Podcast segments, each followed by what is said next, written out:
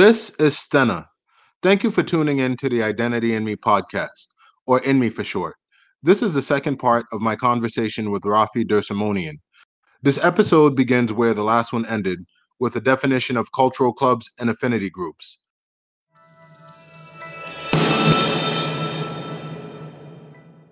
For my audience, an affinity group is a group that um, invites people of a shared background together, and it's for that particular group only. A cultural club allows students or people from other groups to uh, attend meetings and participate in events. You know, it's interesting even hearing that definition, the delineation between the two, Stena, because I actually hadn't even made that uh, that connection. I would say definitely more of a, a cultural organization in the sense that we very much welcomed anyone to come to any of the events. You know, in fact, in many instances, we relied on the community uh, uh, participation and not just the same group of Armenians on campus. But I would say it served a, the function of an affinity group in the sense that it provided us uh, a way to connect about something that meant a lot to each of us individually.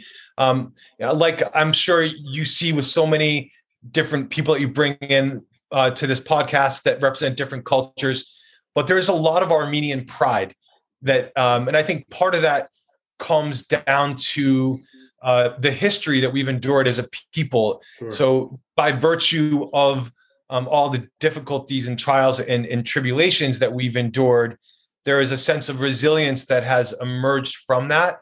Um, and I should mention for your your listeners out there, I'm wearing my "Kiss Me, I'm Armenian" shirt as uh, as testimony to that. But um, yeah, I, I would say that it was a, a cultural organization, but it served uh, the function of an affinity group. You know, as you talk about that Armenian pride, every time you even say Armenian, you smile.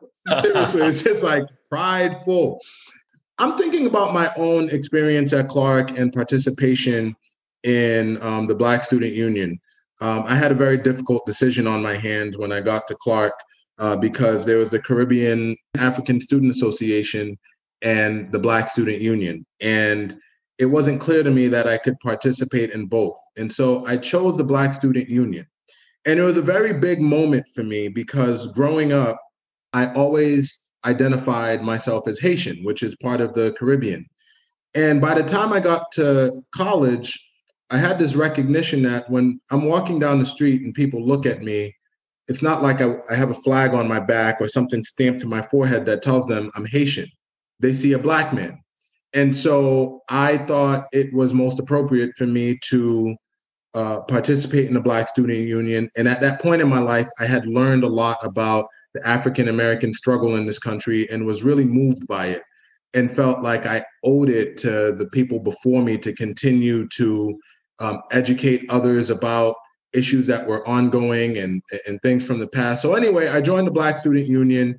Um, I was part of that group for four years, and it meant a lot for me to be in community with other Black students. And back then, we didn't have the language that we do now around a lot of this stuff. So um, nobody was talking about the Black Student Union as an affinity group or a cultural club. Um, we were just a club, and every now and then, um, a, a, white person would come in, and nobody was like, "Hey, there's the door. You need to get out of here."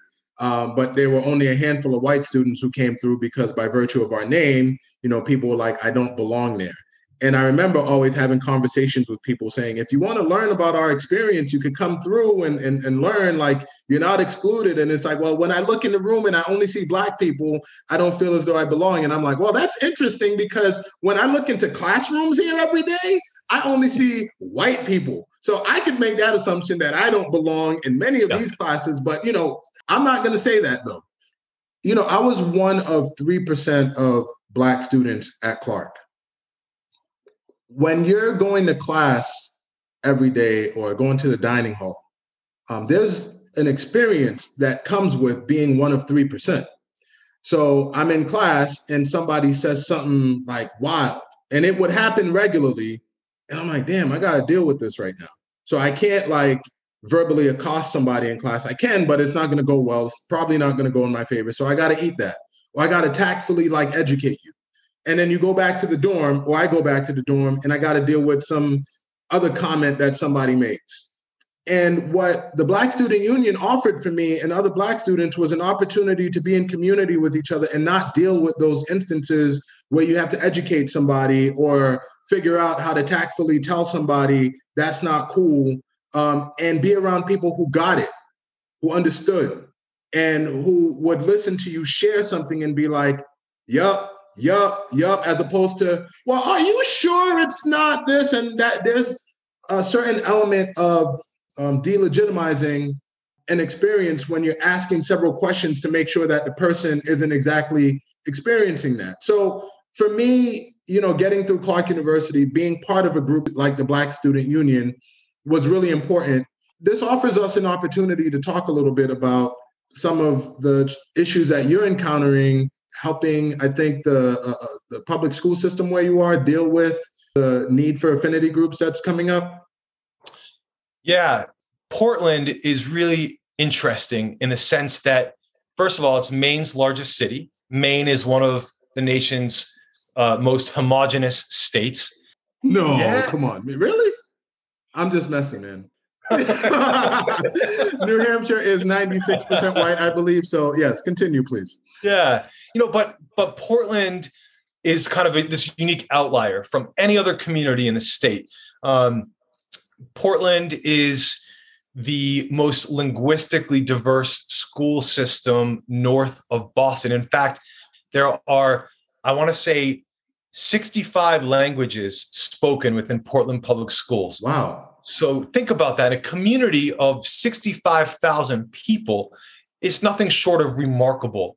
Um, the current administration at Portland Public Schools is really embracing this notion of uh, equity and diversity and inclusion in a way that um, I think is is rare for the state, and it's been so interesting to see uh, some of these some of the actions and some of the investments um, and uh, overtures that are being made towards trying to uh, address some of these issues that exist. And there are so many issues that exist, as you might imagine, that come with that. Um, you know, just to, to, be very specific, there was an issue recently where there was some, uh, the Portland Public Schools put together some summer programming, some affinity group summer programming, um, specifically with the objective of creating a place for people to come and get to know themselves and to uh, really just kind of um, enjoy and experience their culture without having to you know think twice about what they're saying or you know measure measure their words and to be around people that truly get who you are. And when this uh, opportunity was published there was a backlash of negative sentiment from certain folks in the community that uh, qualified it as being um, its own form of being exclusionary or uh, being discriminatory. Yeah.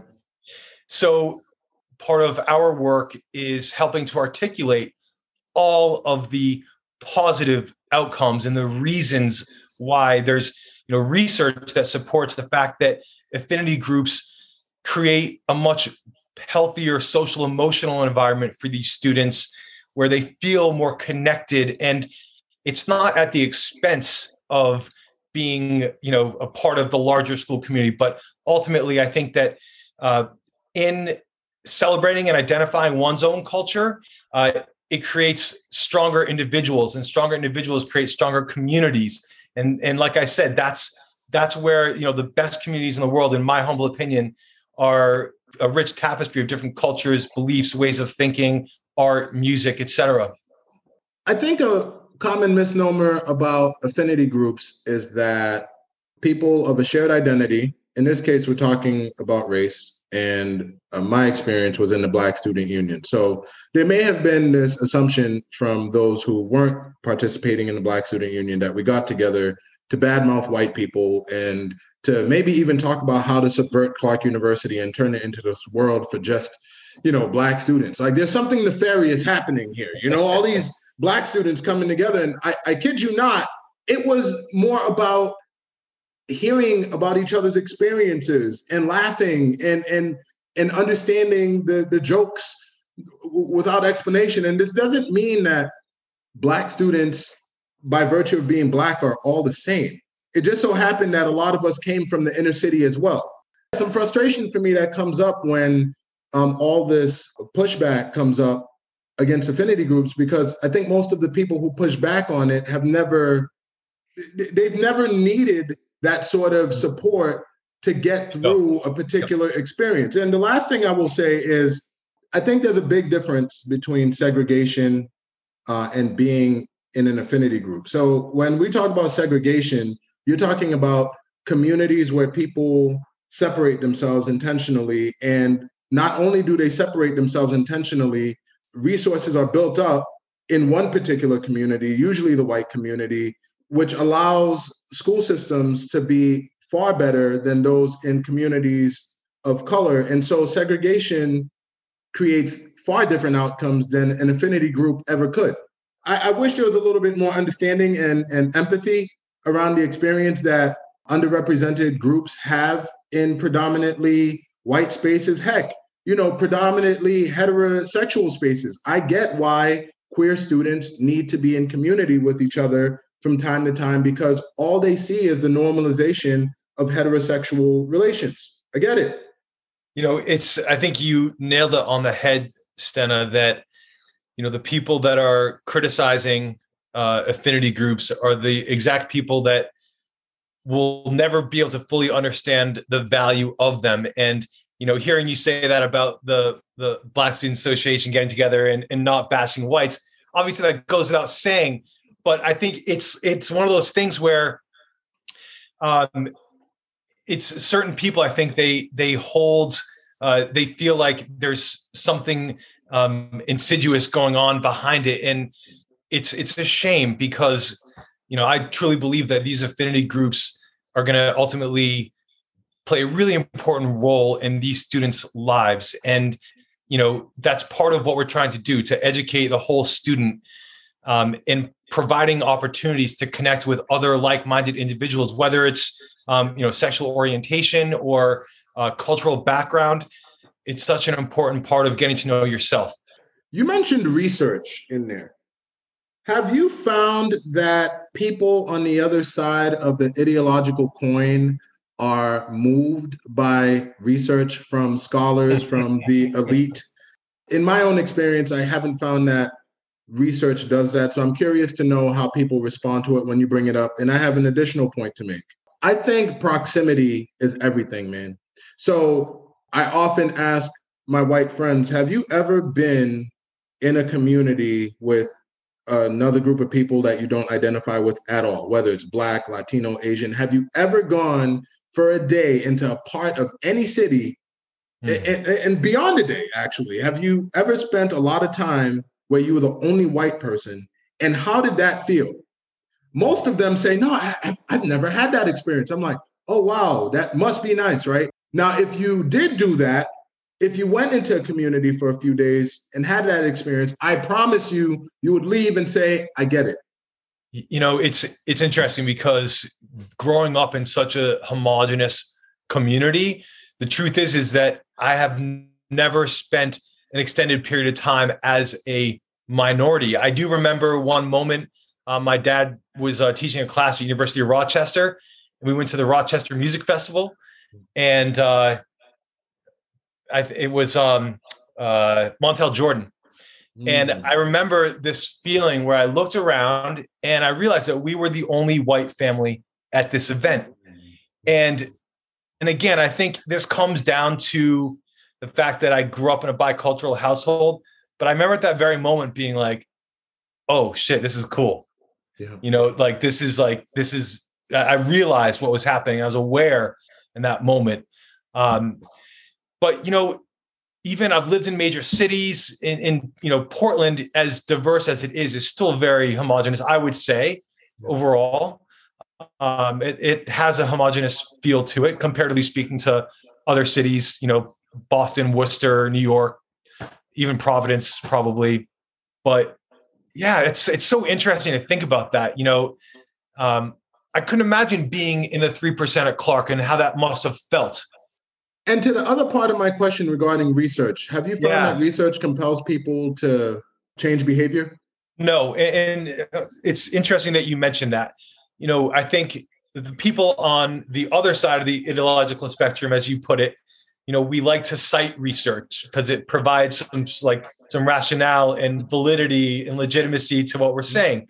It's my belief, Stena, that the only true antidote to shifting perspective is conversation.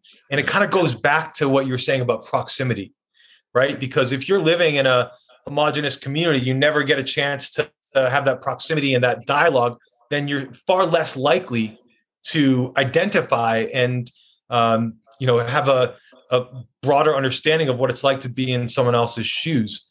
But I think that at the end of the day, as humans, uh, there's we're filled with far more good than anything else, and I think that with constructive dialogue and and conversation, I think that's where real it's the only place real understanding can emerge. You know, you have a guitar in your background, and as you were talking, um, I was thinking about a song. That we both appreciate the old school, and I was thinking of Marvin Gaye and "What's Going On," and and I'd ask you to strum the chord to that. Um, but no, we're not going to do that. Uh, yeah, it's uh, the end of one of the verses. He goes, "Talk to me, so you can see what's going on. Talk to me, brother. Talk to me, sister. Talk to me." All right. So I had this experience with a colleague here. Much props to him a white man walks into the Office of Multicultural Affairs. And he comes in, what's my name? What's his name? We, we exchange pleasantries. And then he gets into like, well, so tell me about the Office of Multicultural Affairs and what you do. And I explain it to him. And so that led to additional conversations. He said, let's have lunch sometime. Yo, word. Okay, so you want to understand a little bit more. So we've had lunch several times. And in one of those conversations, he said, we should have a beer. And in my head, I said, I'm going to use this as an opportunity for education. I said, Where would you like to have a beer? And he was like, Oh, there's this bar in town that I go to, um, real cool place. Uh, you'll love it. I said, Yeah. He was like, Yeah. I said, um, How do you know I'm going to have a good experience there? And he paused. And he's like, I, I didn't think about that. And I said, I mean, it might be the case that I go in there and everything's cool, but um, do, can you assure that I'm going to go to this bar and somebody's not going to say something sideways? You know what, Hadley? I can't. I said, so I would love to have a beer with you. And I have identified a couple of places in town that I'm comfortable having a beer. And so it would be helpful for you to find out where I would be comfortable because for the most part here, you're going to be comfortable when you go out. And he's like, this is a lesson for me. I said, yeah, that's equity, man. That's equity figuring out what works for me because I might go into a space and have a bad experience, and all you can do is apologize. Yeah. Did you feel like he he, he heard you though? Yes, absolutely, yeah. absolutely. He and I have had many good conversations. I've dropped some things on him that he continued to think about, and I'm not going to sit here and say I've transformed the man. He's given me some things to think about. I don't have all the answers. I just know what I've experienced in my own skin. Um, but uh, I appreciate the fact that he extended an olive branch for us to have a conversation. And as a matter of fact, um, I have a group that I co facilitate with a colleague here. I co founded it with her. It's called Real Talk, where we bring colleagues intentionally of different backgrounds to talk about identity. Um, and those conversations have been so productive, and people have developed relationships. And you know what? When people develop relationships, there's more of a desire to listen and understand and learn more and um, we're going on our third year running this group and it's one of the favorite parts of my job. Sten, i love that. I love that.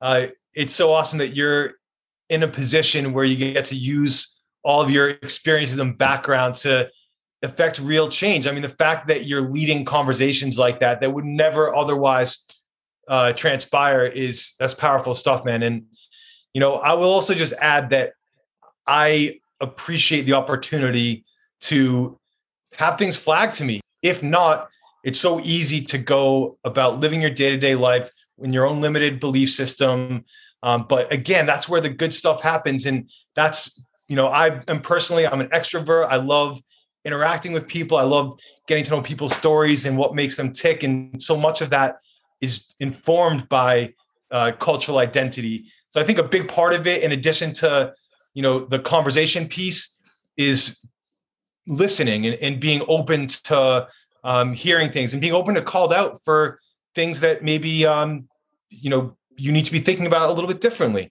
I think that's where that's where growth can occur.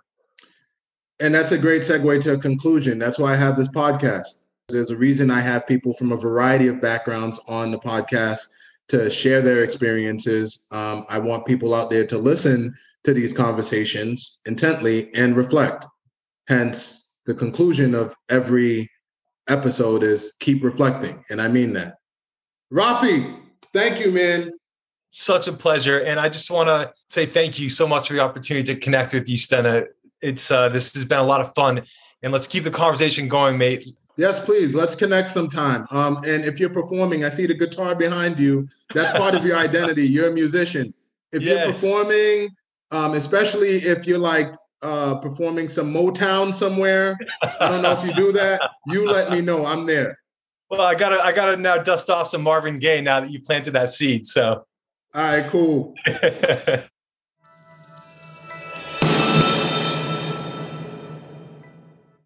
Affinity groups and cultural clubs both serve important functions in a school or organization. I don't think one is more important than the other, but I believe both entities are needed in a given setting, as they both serve critical ends.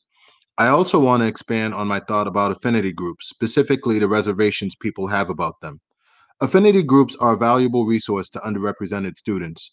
As I explained in the episode, they provide participants an opportunity to be in community with students who may share similar challenges they also have a shared identity. These groups offer an opportunity for familiarity, even for just an hour, which can feel revitalizing. Trust me, I know this firsthand. It's important to note that all underrepresented students aren't clamoring for these spaces. However, if students are asking for them, rather than say no, figure out how to support them better. Better yet, get an understanding for why they're asking for these spaces and commit to resolve some of these issues instead of simply saying no. Ultimately, who benefits when the group doesn't come into being? The students who are asking or the people who don't need it? Until the next episode of In Me, keep reflecting. Identity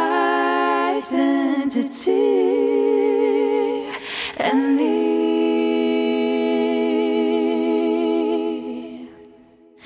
Identity and